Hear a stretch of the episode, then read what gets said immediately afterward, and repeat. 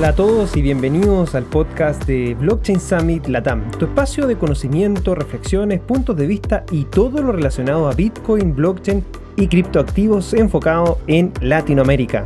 Mi nombre es Cristóbal Pereira y soy tu anfitrión. Desde el año 2015 trabajando en el ecosistema latinoamericano desarrollando diferentes proyectos y actualmente liderando uno de los eventos más importantes del ecosistema regional, el Blockchain Summit Latam, a través de Latam Tech. En este podcast conversamos con diferentes referentes globales y regionales para comprender y entender la actualidad latinoamericana en torno a esta tecnología, pero sobre todo participar y construir en conjunto la nueva Internet del valor y la confianza. Sean bienvenidos y bienvenidas. Colombia ha marcado la pauta en materia de criptoactivos desde hace algunos años. Específicamente en 2018, cuando el regulador emite algunas cartas circulares que los bancos usaron para cerrar las cuentas de los exchanges de criptomonedas y desde ese entonces comenzaron los problemas.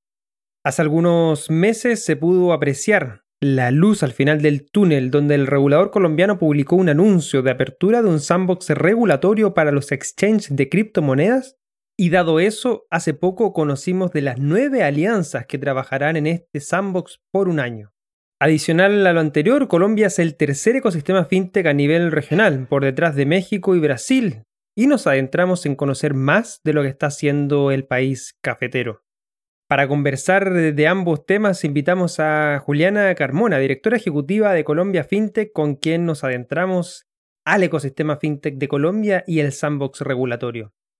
Dentro de Colombia existen 180 fintechs con el índice de apropiación de soluciones fintech más grande de la región, alcanzando un 76%, lo que significa que ese porcentaje de la población hace uso de soluciones fintech. Juliana nos comentó los focos de Colombia FinTech, así como también el impacto de la pandemia en el ecosistema y el sector financiero tradicional. Nos adentramos en materia del sandbox regulatorio. Pudimos conocer más acerca del proceso y conocer más en relación a las alianzas, donde se destaca la entrada de exchanges internacionales como Gemini, Bitso y Binance, así como también los exchanges ya conocidos en el país como Panda y Buda. Conocimos los detalles a nivel del interés y conocimiento del regulador, así como también del gobierno de Colombia en relación al uso de blockchain y criptoactivos en el país. Finalmente conocimos su visión en el desarrollo y adopción de la tecnología por parte de las fintech más tradicionales y del sistema financiero también tradicional. Si te gustó este episodio, te invitamos a compartirlo en tus redes sociales usando el hashtag BSL Podcast y seguirnos como Blockchain Summit Latam en las diferentes plataformas sociales. Puedes visitar nuestra página web www.blockchainsummit.la para más información. Ahora, disfrutemos de esta entretenida conversación. Iniciando un nuevo episodio del podcast de Blockchain Summit Latam, como bien lo saben, muchas gracias a todos los que nos están escuchando semana a semana en estas conversaciones que tenemos con distintos temas y el día de hoy sabe muy bien con quién me encuentro, así que pasamos a saludar a nuestra invitada el día de hoy. Juliana, ¿cómo estás? ¿Cómo te encuentras? Hola, Cristo, muy bien y tú. Muchas gracias por la invitación. Yo muy bien, muchas gracias. Y bueno, la invitación es principalmente para conversar cuál es el estado, cuál es la situación del ecosistema fintech en Colombia, con una de las agrupaciones o gremios más importantes, no solo de Colombia, sino que también de, la región. Creo que la labor que ha hecho Colombia FinTech es tremenda y me interesa mucho conocer eh, los puntos de vista con respecto no solamente a lo que es eh, la tecnología blockchain y las criptomonedas, sino que también lo que tiene relación a FinTech, que tenemos. Ahí, tiene muchas de cosas similares, problemas similares muchas veces también, y la idea es invitarte a esta conversación para conocer un poco más al respecto del panorama de eh, FinTech en Colombia. Y para eso me gustaría partir con, esa primera pregunta, conocer un poco este panorama actual de FinTech en Colombia. Es uno de los ecosistemas más grandes de la región, para aquellos que no lo saben. Si no me equivoco, me corrige ahí Juliana por si acaso, e, e, es el tercero detrás de México y Brasil viene Colombia y después de ahí viene creo que Argentina y Chile. Y bueno, conocer cómo, es, cómo está el panorama de fintech en Colombia, cómo están distribuidas las diferentes startups, como para partir en esta conversación. Claro que sí, Cristóbal. Bueno, Colombia, como muy bien lo dices, en efecto es la tercera economía fintech de Latinoamérica, después de México y después de Brasil. Eh, en este momento en Colombia tenemos una estimación de más o menos unas 300 fintechs. En Colombia Fintech tenemos eh, más de 180 fintechs pues, dentro, del, dentro del gremio, asociadas como miembros activos. Eh, Colombia en este momento tiene, digamos, identificadas nueve verticales o subsectores, eh, como están distribuidas las empresas, es pagos digitales, por supuesto lo que tiene que ver con, con pasarelas de pago, billeteras digitales, está el, subsector de RecTech, que allí son las empresas que prestan servicios de KYC, de AML también, Está crédito digital, por supuesto. Crédito digital es, eh, digamos que hay dos aristas, crédito digital para personas, crédito digital para empresas. Está crowdfunding, que es todo lo que tiene que ver con financiación colectiva o colaborativa. Y eh, viene también finanzas empresariales, en donde tenemos empresas que, eh, digamos, tienen servicios orientados sobre todo para factoring electrónico. Hay eh, también InsurTech, digamos que es otro de los subsectores, que es eh, sobre todo comparadores de seguros, eh, comercializador, comercialización de seguros en línea. Tenemos también blockchain y cripto hace parte, como muy bien lo dices también, de este gran ecosistema fintech en Colombia. Es una de las verticales y es sobre todo lo que tiene que ver, por supuesto, con servicios financieros digitales. Por supuesto, blockchain ya es un tema que supera el ecosistema financiero y es una tecnología que se aplica a otros campos, eh, pero digamos que cuando lo tomamos en el ecosistema fintech es lo que tiene que ver con servicios financieros. Tenemos también neobancos eh, y por último finanzas personales. Esa digamos es con, como las nueve verticales que tenemos identificadas en Colombia. Para contarte un poco en términos de, número de jugadores o de importancia, eh, la vertical más grande en número de jugadores es crédito digital, con un 30% de participación. Posterior a eso está pagos digitales, que tiene, tiene una participación aproximada del 25%, y el tercero en ese orden es finanzas empresariales. Entonces, esa es más o menos como la composición del ecosistema fintech de Colombia. También un dato importante para ilustrar a la audiencia es que tenemos eh, el índice de apropiación de soluciones fintech más alto de la región el 76% de la población digital activa de Colombia hace uso de soluciones fintech. Entonces, como para ilustrar un poco esa, con esa cifra también a la audiencia. Wow, interesante, porque efectivamente eh, muchas veces de repente eh, el, mercado propiamente tal de, de las empresas fintech no siempre es grande, conociendo obviamente que Colombia es un país grande dentro de la región, es interesante saber que, un porcentaje alto de la, de la, población hace uso de los servicios de, de estas empresas, de, esta, de este sector que, que, le da obviamente y le agrega tecnología al sector financiero, bancario y, obviamente lo que hace ahí es buscar un, un trabajo un poco más eh, amigable, una experiencia de usuario mucho mejor, mejores productos, más económico, y bueno, todas las facultades que tiene las startups dentro de FinTech, así que interesante saber eso de, Colombia. Ahora, en, con respecto a Colombia FinTech eh, en particular y la labor que hace, que hace el gremio eh, con estas 180 empresas de las cuales son socias actualmente, ¿cuál es el principal foco en el que están trabajando para este año 2021? Bueno, Cristo, primero, digamos, contarte que la comunidad de miembros de Colombia FinTech ya, está ya por los lados de 240, pero 180, digamos, son fintechs. Es decir, hay un porcentaje de la comunidad de miembros de la asociación que no necesariamente son fintechs, pero que son empresas que hacen parte de la cadena de valor de la innovación financiera y que les interesa estar cercanos también en nuestra comunidad. Eh, y nuestros focos, Cristo, nosotros nos hemos propuesto tres, digamos, grandes focos eh, o retos para el 2021. Uno está relacionado con lo que tiene que ver con inversión. Eh, queremos eh, hacer muchas cosas para lograr que Colombia sea el primer destino de inversión fintech de la región.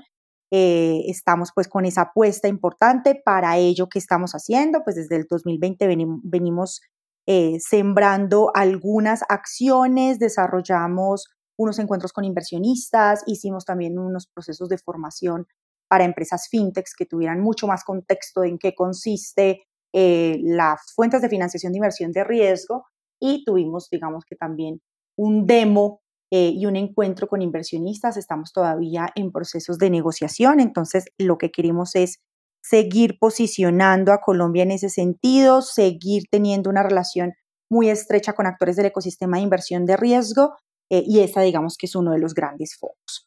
El segundo gran foco también es el tema de talento, talento humano es lo más importante, digamos, en una industria de conocimiento como esta. Eh, estamos poniendo en marcha acciones para mantener, por supuesto, al talento supremamente actualizado, pero también hacer cosas de manera, digamos, propia, es decir, el gremio o en alianza con, con otras instituciones en materia de formación, de formación en temas muy inherentes a este ecosistema, en temas de open banking, en temas de de legal, del de ciberseguridad y bueno, y en todo lo que tiene que ver con cada una de las verticales que ya te comenté hace un rato.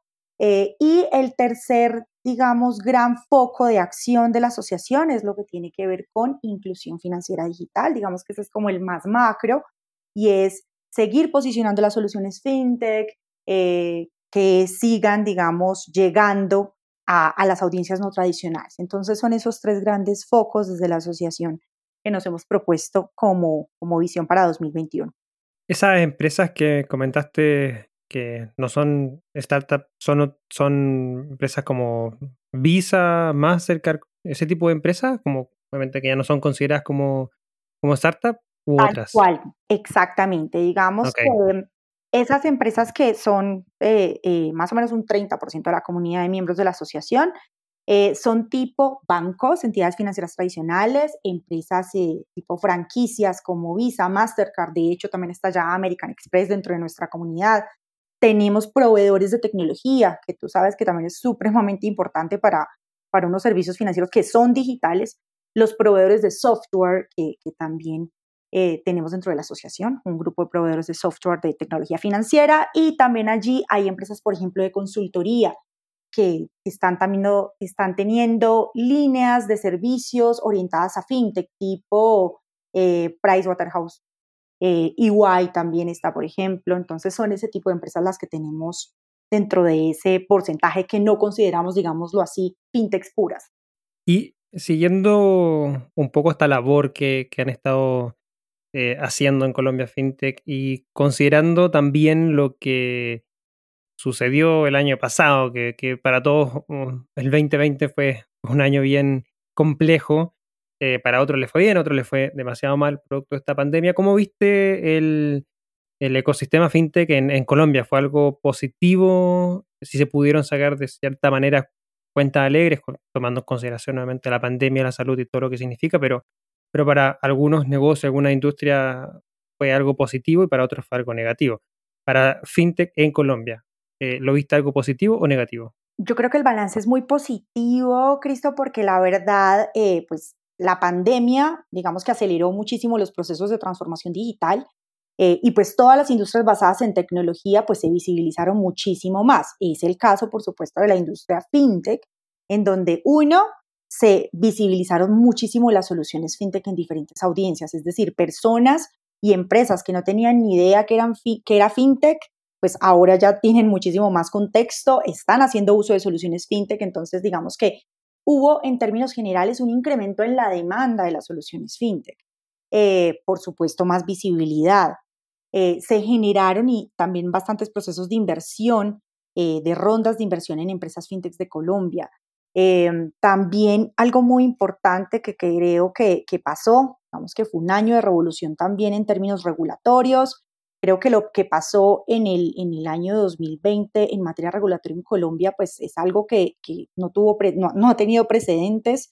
Em, eso también de alguna manera muestra una respuesta positiva del gobierno a querer dinamizar el sector con proyectos de política pública tipo COMPES em, para temas de inclusión y educación financiera.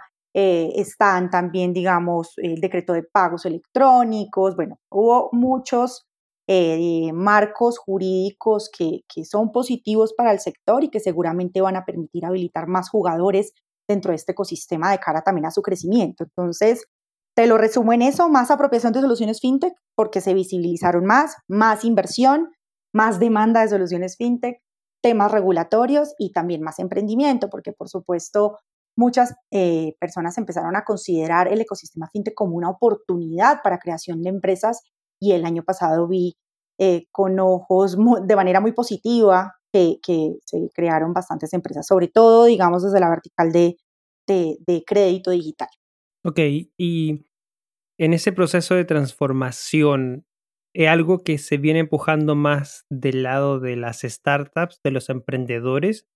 ¿O ves que también eh, se empuja la transformación por el lado de las empresas o instituciones bancarias y financieras más tradicionales? Porque de repente me pasa que, que las instituciones tradicionales, los bancos, las empresas de tarjetas de crédito, hablan de innovación, de, transformación digital, del trabajo con la fintech, pero muchas veces como que las veo más como que a la prensa más que a lo que realmente hay. Entonces más internamente, ¿realmente empujan la transformación digital o es algo más que, que, las startups lo hacen y, de esa manera los bancos y estas instituciones financieras solamente lo van tomando lo que las startups van haciendo? Pues mira, eh, nosotros en Colombia, bueno, digamos que está el concepto de la fintegración, que es como el reconocimiento de la coexistencia de los diferentes actores, tanto tradicionales como, como startups. Em, y en Colombia sí se están desarrollando diferentes alianzas, es decir, eh, los mismos bancos están identificando que hay unas audiencias no atendidas y de pronto no les interesa todavía esa capilaridad, pero lo que hacen es aunar esfuerzos con empresas fintechs que ya tienen, digamos, ese camino recorrido de transformación digital, de llegar a audiencias no tradicionales. Entonces, se están generando sinergias entre entidades financieras tradicionales y fintechs. Se está generando también dentro de las mismas entidades financieras tradicionales el desarrollo de sus propios modelos de negocio fintech. Eso pues está pasando también. Eh, de hecho, Neki, que es eh, eh, en este momento el único, digámoslo así, neobanco operando en Colombia, hay algunas otras empresas detrás acá dándose de alta como neobancos, pero Neki, digamos, es, es, una, es una marca de Bancolombia, Davi Plata, es una marca de de Vivienda que termina siendo una billetera digital y hace parte del ecosistema de pagos digitales. Es, digamos que hay propios negocios fintech, por ejemplo, la Bolsa de Valores de Colombia tiene una plataforma de crowdfunding, entonces hay, digamos, esa tendencia de que las mismas entidades financieras tradicionales están proponiendo sus propios modelos de negocio fintech, están generando sinergias y sí, digamos que sí está pasando ese tema. Nosotros como gremio, por eso te lo decía, de hecho, dentro de la Asociación Colombia Fintech tenemos bancos, somos muy amigos de la cooperación, por supuesto también de la libre competencia. Van a haber unos escenarios en donde siempre va a haber competencia, por supuesto, entre bancos y fintechs, también hay otros escenarios de alianza y de cooperación y otros escenarios en donde simplemente cada uno va a audiencias diferentes. Claro, sí, sí, entiendo perfecto. Y, mm, para entrar ahora ya en materia blockchain y cripto, que a gran parte de la audiencia que nos escucha le, interesa, ¿cuál es, el, eh, actualmente, cómo es este escenario colombiano dentro de este ecosistema? Sé que tiene, por ejemplo, una buena red de cajeros, estos cajeros ATM, donde eh, de, hecho me acuerdo cuando, cuando visité Colombia para, organizar el Blockchain Summit Latam allá, saqué una foto donde estaban cajeros de bancos tradicionales y al lado había un cajero de Bitcoin y, me llamaba bastante la atención en ese minuto, por, por obviamente por todo lo que significaba cripto, tanto en ese momento como, como, ahora. Pero por otro lado, ese mismo año eh, vimos exchange de criptomonedas sufrir eh, problemas con los bancos, que igual que como pasó acá en Chile, cerraron las cuentas de los exchanges, principalmente BUA, eh, y no sé si había otro más operando directamente con pesos colombianos. ¿Crees que, que, ese escenario ha cambiado? ¿Cómo, ¿Cómo lo estás viendo tú actualmente, esta relación? ¿Cuál es el escenario cripto y blockchain en general dentro de Colombia? Bueno, digamos que en general blockchain en Colombia, digamos que lo podríamos ver desde dos aristas. Uno, blockchain como tecnología de la cuarta revolución industrial que impacta significativamente en procesos de transformación digital y supera el ecosistema financiero, en donde ahí creo que hay eh, una mirada muy positiva de parte también del mismo gobierno. Em, y del otro lado está el blockchain ya con sus criptoactivos, en donde creo que pues sí ha tenido restricciones tal cual como tú lo, tú lo mencionaste, lo describiste, es así el panorama en Colombia, ha sido así, han habido algunas restricciones, eh, se generaron algunas circulares de parte de la superintendencia financiera que limitaron un poco, eh, eh, digamos, este tipo de operaciones de intercambio de criptoactivos. Y entonces esto pues sí se sigue, digamos, viendo aún, pero digamos que con la aparición de, del sandbox regulatorio, que seguramente vamos a, a profundizar un poco en ello, eso ha generado una apertura mucho, digamos, en el sentido de, poder habilitar más jugadores, de poder ver con buenos ojos el tema de los criptoactivos, de poder eh, identificar proyectos que permitan generar más confianza en el usuario. Entonces creo que sí ha, sí ha estado el panorama, digamos que hasta 2020, tal cual como tú lo describiste, pero hay una buena perspectiva a la luz de estos proyectos piloto que se van a empezar a desarrollar. Y bueno, dentro de eso, dentro de ese proceso eh, que, tú mencionas, este anuncio del sandbox regulatorio que se publicó a finales del año pasado fue algo que el regulador trabajó y desarrolló a puertas cerradas o fue un trabajo donde también colaboraron eh, gremios o empresas como Colombia FinTech y demás y, em, y se vieron involucrados en esto o fue algo de sorpresa que vieron esta publicación de este posible sandbox regulatorio que, se estaba trabajando cuando fue este anuncio a finales del año pasado. Una de las labores también más importantes de, de, un gremio o una cámara empresarial como Colombia FinTech es precisamente mantener una relación permanente de diálogo con el gobierno, con todas las instituciones que tienen que ver con este ecosistema de innovación financiera, que son bastantes. Está el Ministerio TIC, está el Ministerio de Hacienda, está la Superintendencia Financiera, por supuesto, está el mismo Departamento Nacional de Planeación. Entonces, digamos que esa labor permanente de diálogo lo que permite es que nosotros como gremio podamos eh, manifestar los retos y desafíos del sector y que pues sean tenidos en cuenta a la hora de proyectar algún plan, programa, política pública. Normalmente en todos los proyectos nosotros hacemos nuestros aportes, eh, hacemos, digamos, como la, retroalimentación de las diferentes políticas públicas. Este también fue el caso. Nosotros, por supuesto, allí eh, enviamos comentarios en relación a esto. Todas las cosas que, que, nosotros manifestamos como gremio no necesariamente son tenidas en cuenta. Ellos, pues, por supuesto, escuchan y algunas cosas, pues, quedan incorporadas allí. Eh, pero sí, digamos que hay una apertura de parte del gobierno a mantener una conversación, a escuchar al sector, a conocer los retos y desafíos y, y pues, de alguna manera creo que sí hay una intención de generar políticas públicas pertinentes. Entonces, eh, creo que la respuesta para eso te diría sí. Hay una construcción conjunta, no todo es tenido en cuenta, vemos con buenos ojos varias de las cosas que están planteadas allí en todo el tema del sandbox, sobre todo, y también ahí como para compartirte a la luz de, la ley del Plan Nacional de Desarrollo, que es digamos como el plan rector del gobierno, eh, desde el mismo año 2019 se planteó eh, este tema de del sandbox, de poder crear empresas dedicadas a implementar desarrollos tecnológicos innovadores, eh, de que las mismas entidades vigiladas por la superintendencia también desarrollen este tipo de proyectos. Entonces, eso es como el panorama en ese sentido. Ok, súper bueno saber que, que, una, eh, una labor, un involucramiento en, en, ese tipo de regulaciones, porque muchas veces pasa que tanto para gremios como, y, que aunque los gremios también eh, conozco esa labor de, estar pendiente del trabajo con el gobierno, con el regulador y con otras empresas afines, eh, pero igual de repente puede pasar que salga el, el regulador de sorpresa, prende una regulación que obviamente no todo el mundo le, le parece correcto, de hecho el año pasado creo, o el año antepasado también hubo por ahí un, diputado de la República de Colombia, un senador, no muy bien, que, presentó una, una propuesta de, regular las criptomonedas, pero fue pésimamente recibido por Blockchain Colombia, por el ecosistema más cripto.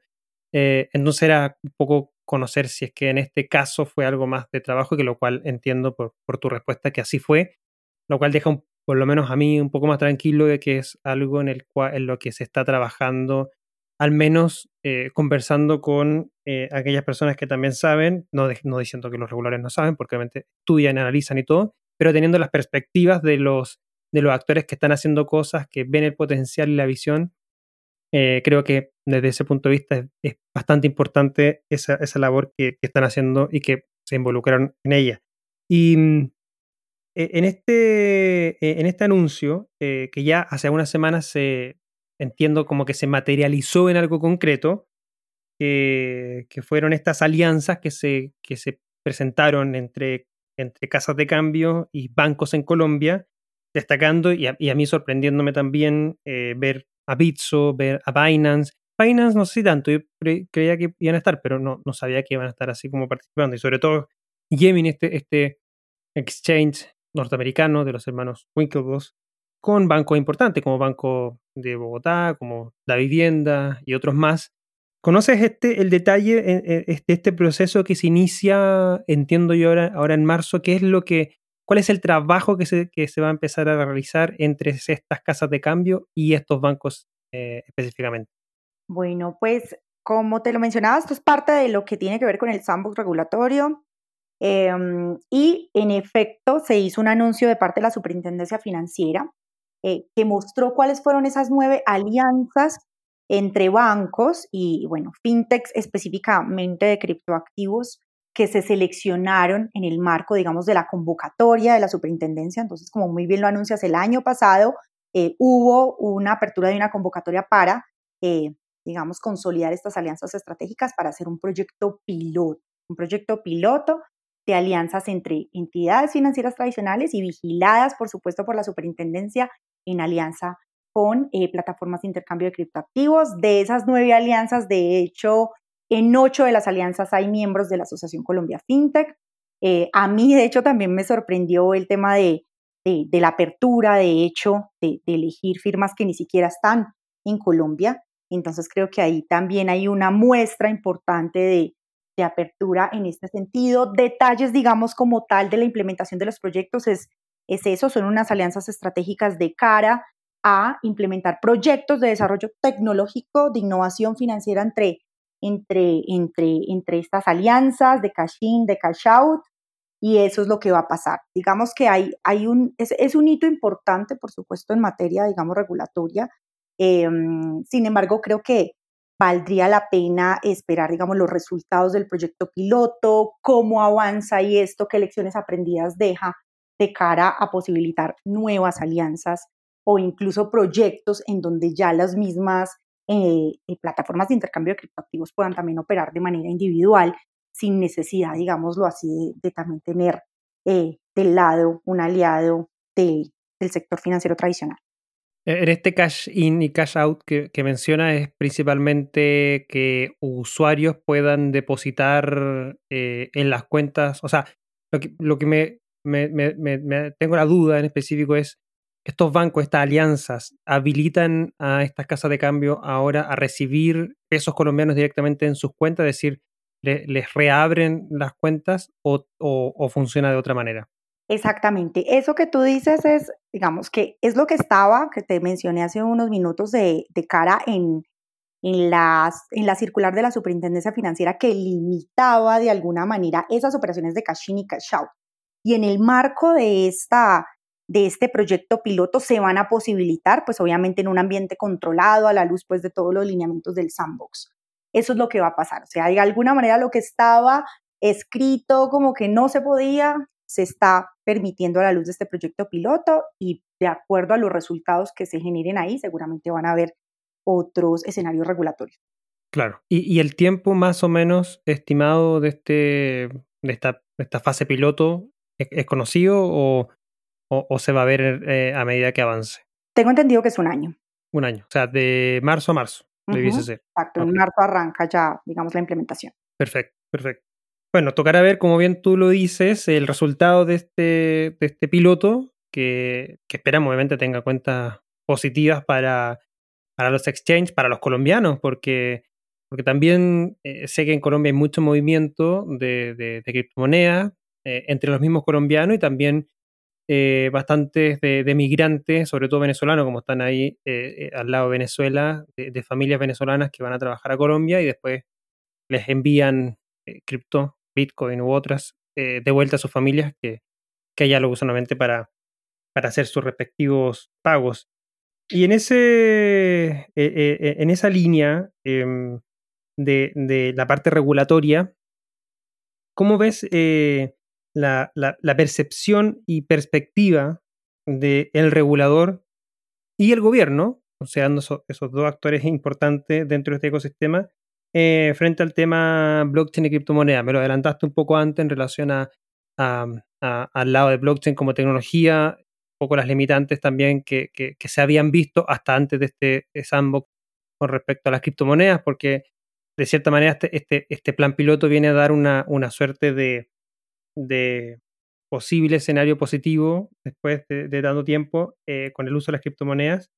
Pero recuerdo cuando el presidente Iván Duque eh, hablaba al principio de su, de su gobierno de, de impulsar este, este, eh, Colombia como un centro de cuarta revolución industrial, impulsar el uso de blockchain como tecnología, y al otro lado, bueno, tuvimos al, regulador un poco bloqueando una, una, parte o un aspecto fundamental que son las criptomonedas. ¿Crees que eh, ha cambiado esa percepción tanto por el lado del gobierno como del regulador? ¿Se mantiene igual? ¿Cómo, cómo podríamos decirlo hoy día en relación a lo que se vio antes y a lo que estamos viendo hoy día? Bueno, como lo mencionas y, lo hablamos hace un ratico, blockchain como tecnología de la cuarta revolución industrial creo que está muy bien visto.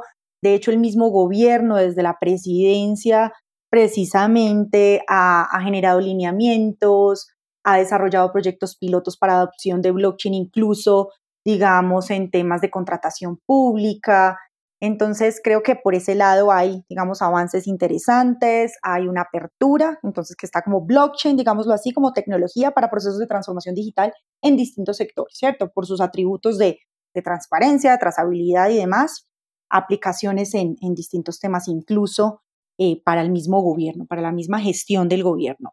Está por el otro lado el blockchain como tecnología también de la cuarta revolución industrial aplicada ya específicamente a servicios financieros, que no necesariamente son criptoactivos, que es, digamos, eh, billeteras digitales bajo tecnología blockchain, eh, fintechs o servicios financieros que están funcionando bajo diferentes herramientas eh, de blockchain. Y en tercero, te lo, te lo divido ahí como en esos tres, ahí sí está como el blockchain visto desde los criptoactivos.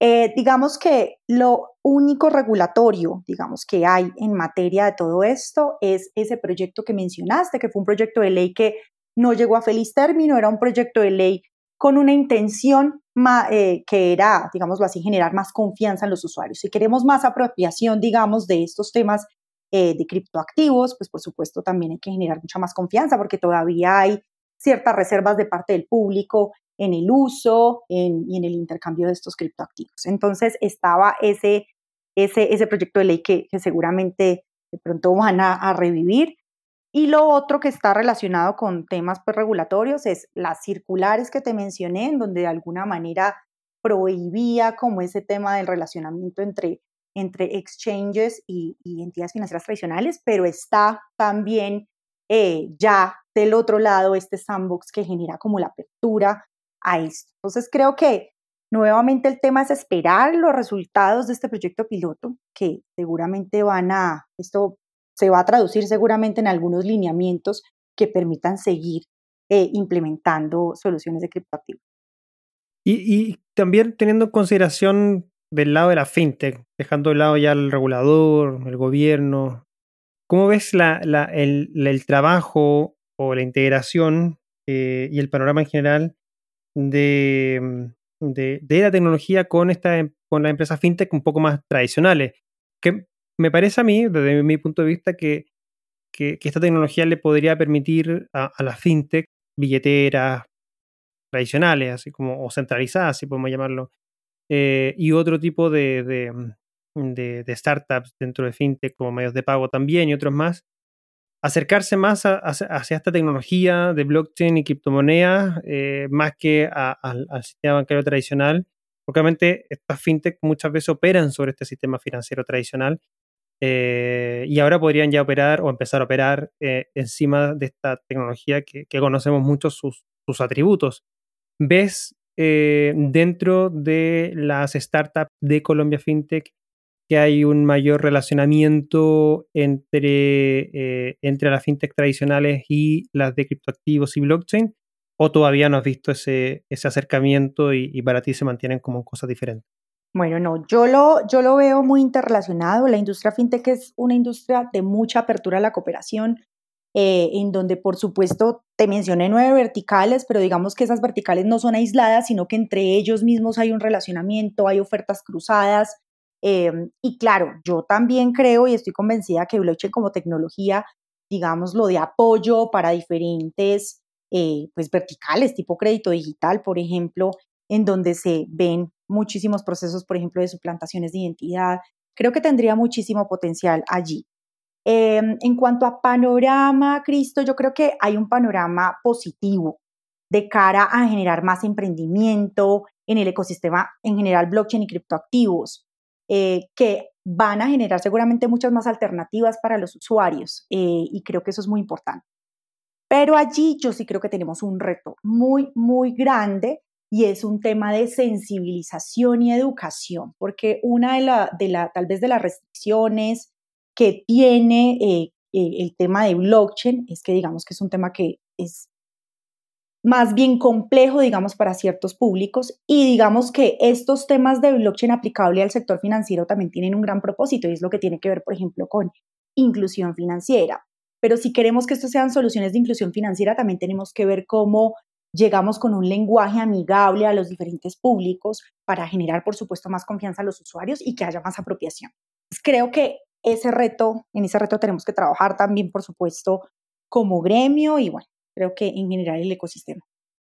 Muy de acuerdo con ese, con ese trabajo. Eh, como lo dije, creo que hay harto de, de, relacionamiento, de trabajo en conjunto. Concuerdo de que el, el sector fintech en sí es de, es de bastante relacionamiento, a lo igual como lo es el, ecosistema blockchain en general, donde hoy día es posible desarrollar proyectos que puedan interconectarse entre ellos, incluso sin la necesidad de pedir permiso al otro, eh, producto de los beneficios de esta tecnología. Espero ver dentro de la región más casos de uso con respecto a las integraciones, de repente billeteras de pago, que puedan montarse sobre tecnología blockchain, remesa, ese tipo de cosas yo creo que vamos a ir viendo con mayor uso en, dentro de, quizás este año y, los próximos años en, general. Ahora, Juliana, finalmente, ¿qué experiencia te ha dejado el, trabajo en, estos, en estos gremios, tanto Colombia FinTech como también eh, FedeSoft, que era el gremio de, donde venías de antes de, Colombia FinTech? Considerando obviamente que, que son dos rubros bastante eh, importantes, sobre todo dentro de, eh, de, lo que es el desarrollo de la tecnología y otra adicional, el desarrollo también de la tecnología en el sistema financiero. ¿Cuáles han sido tus, eh, tus experiencias y obviamente este trabajo tan profesional que has realizado en, ambas, en ambos gremios? Listo, Cristo. No, pues mil gracias también por, por el cumplido. También, de hecho, he tenido una relación estrecha con la Cámara de Comercio Electrónico, que es otro gremio, digamos, también relacionado con temas de tecnología. Creo que los tres coinciden en eso, que son industrias basadas en tecnología. Em, y, y lo más importante de esa experiencia es entender cómo sectores de, basados en tecnología son los que están de alguna manera convirtiéndose en motores de desarrollo nacional, en alternativas, por supuesto, para los emprendimientos, para las empresas tradicionales, eh, y que creo que es, muy relevante, digamos, los servicios de las empresas de estos sectores. Y ya como, digamos, eh, la apertura en general es, dentro de un gremio, tú lo que identificas es la posibilidad de generar sinergias, cooperación, eh, la posibilidad de, de, generar, pues digamos, networking, capital relacional, por supuesto, posicionamiento de los sectores. Creo que una cámara empresarial al final del día termina cumpliendo como cuatro roles. Uno, ese rol de política pública que hemos venido conversando, esa cercanía necesaria con el gobierno, ese diálogo necesario, esa representatividad que tenemos que tener como gremio. En segundo lugar, está todas las posibilidades que generamos con nuestros espacios, parte más de networking. En tercer lugar, está las posibilidades también que tienen los, miembros de las diferentes asociaciones, sean FESOF, sea Colombia FinTech o Cámara de Comercio Electrónico, de, de visibilizarse, es decir, temas de posicionamiento. Y, por supuesto, también está lo que tiene que ver con conocimiento. Cuando las empresas están vinculadas a una cámara, están de alguna manera en el foco de la acción, conociendo qué está pasando, actualizándose. Entonces, digamos que concluiría que por mi paso en estos tres gremios hay como esos cuatro grandes roles, política pública, posicionamiento, networking y conocimiento. Excelente, muchas gracias Juliana por compartir con nosotros este espacio de conversación. Muchas gracias también por darnos a conocer tu experiencia y, lo que ves dentro de este ecosistema que me parece a mí eh, va a dar que hablar todo este trabajo que van a estar haciendo estos exchanges, estas casas de cambio, en estas alianzas con los principales bancos en, en Colombia y vamos a estar atentos, por supuesto, a lo que vaya a ocurrir en marzo y esperamos tenerte también eh, prontamente en nuestro podcast eh, para conocer y discutir a ver qué es lo que ha pasado. Si la gente quisiera conectar contigo, ¿cómo lo podría hacer? Bueno, las redes sociales de la Asociación Colombia FinTech, digamos como lo institucional, arroba Colombia FinTech en todas las redes, en LinkedIn, en Instagram, en Facebook y en Twitter. Eh, también ya mis redes sociales personales me, me, encuentran como Juliana Carmona Giraldo en LinkedIn. Y también aprovecho acá un último tema y es, nosotros desde Colombia FinTech también estamos presidiendo la red iberoamericana de FinTech, que es una red de 16 asociaciones en Latinoamérica y España. Entonces también los invitamos a que nos sigan en las redes. Estamos en LinkedIn y en Twitter como Alianza FinTech Iberoamérica. Y también tenemos recientemente un canal de YouTube a través del cual también estamos teniendo todos los primeros jueves de cada mes a las 8 de la mañana Colombia, digamos aquí tuyas 10 de la mañana, un programa digital en donde hablamos de temas relacionados con, con FinTech, por supuesto. Excelente, ya saben, todos invitados a este programa, eh, porque obviamente es importante, me parece a mí, desde nuestra vereda, conocer los aspectos fintech, qué es lo que está ocurriendo, qué es lo que está pasando. Temas regulatorios son bastante conocidos dentro de este ecosistema. Eh, y también nuevas ideas, nuevos negocios, nuevas formas de integrarse. Así que de todas maneras sumará el valor correspondiente. Eh, Juliana, si quieres agregar algo más, eh, alguna idea, algún mensaje, despedirse a la audiencia, micrófono abierto ahora. Bueno, Cristo, no, agradecerte por, por la apertura a este espacio. Eh, también simplemente un último mensaje, hay una dinámica supremamente interesante de soft landing de empresas que están aterrizando en Colombia en temas de fintech, entonces pues bienvenidos. También de Chile, acá Estamos también con las puertas abiertas en Colombia FinTech para, para apoyarlos también en esos procesos de aterrizaje si así lo requiere. Oye, interesante eso, que mm, el soft landing, para aquellos que no lo conocen, es principalmente tener un partner, algo para que te ayude, obviamente, a llegar a, eh, a Colombia en este caso, ¿cierto? Para poder instalar operaciones y eso. ¿Qué, consiste este soft landing que, apoyan ustedes? Bueno, ahí el año pasado que, creo que, no, te lo mencioné cuando me dijiste, digamos, que pasó en el escenario de pandemia en la industria fintech, otra de las cosas que, que se vio bastante es eso, muchas empresas de otros países aterrizando en Colombia con ganas, digamos, de, de poner en marcha operaciones acá. Y nosotros desde Colombia, ¿qué tenemos? Tenemos, digamos, como, como, como dos grandes apoyos. Uno es, digamos, desde Colombia Fintech los apoyamos como con una primera charla de, algunos eh, lineamientos generales para, para, montar empresa en Colombia. Eh, referenciamos también con actores que requieran para, para, montar de la, para montaje de la empresa como tal, en temas contables, financieros, eh, jurídicos y demás. Y también desde Colombia FinTech montamos un servicio desde este año, precisamente por esa tendencia que no te había contado, que es muy importante. Eh, no pasa todavía. Imagínate, pues se, me, se, me, quedó la mitad de la, de la, del hay problema.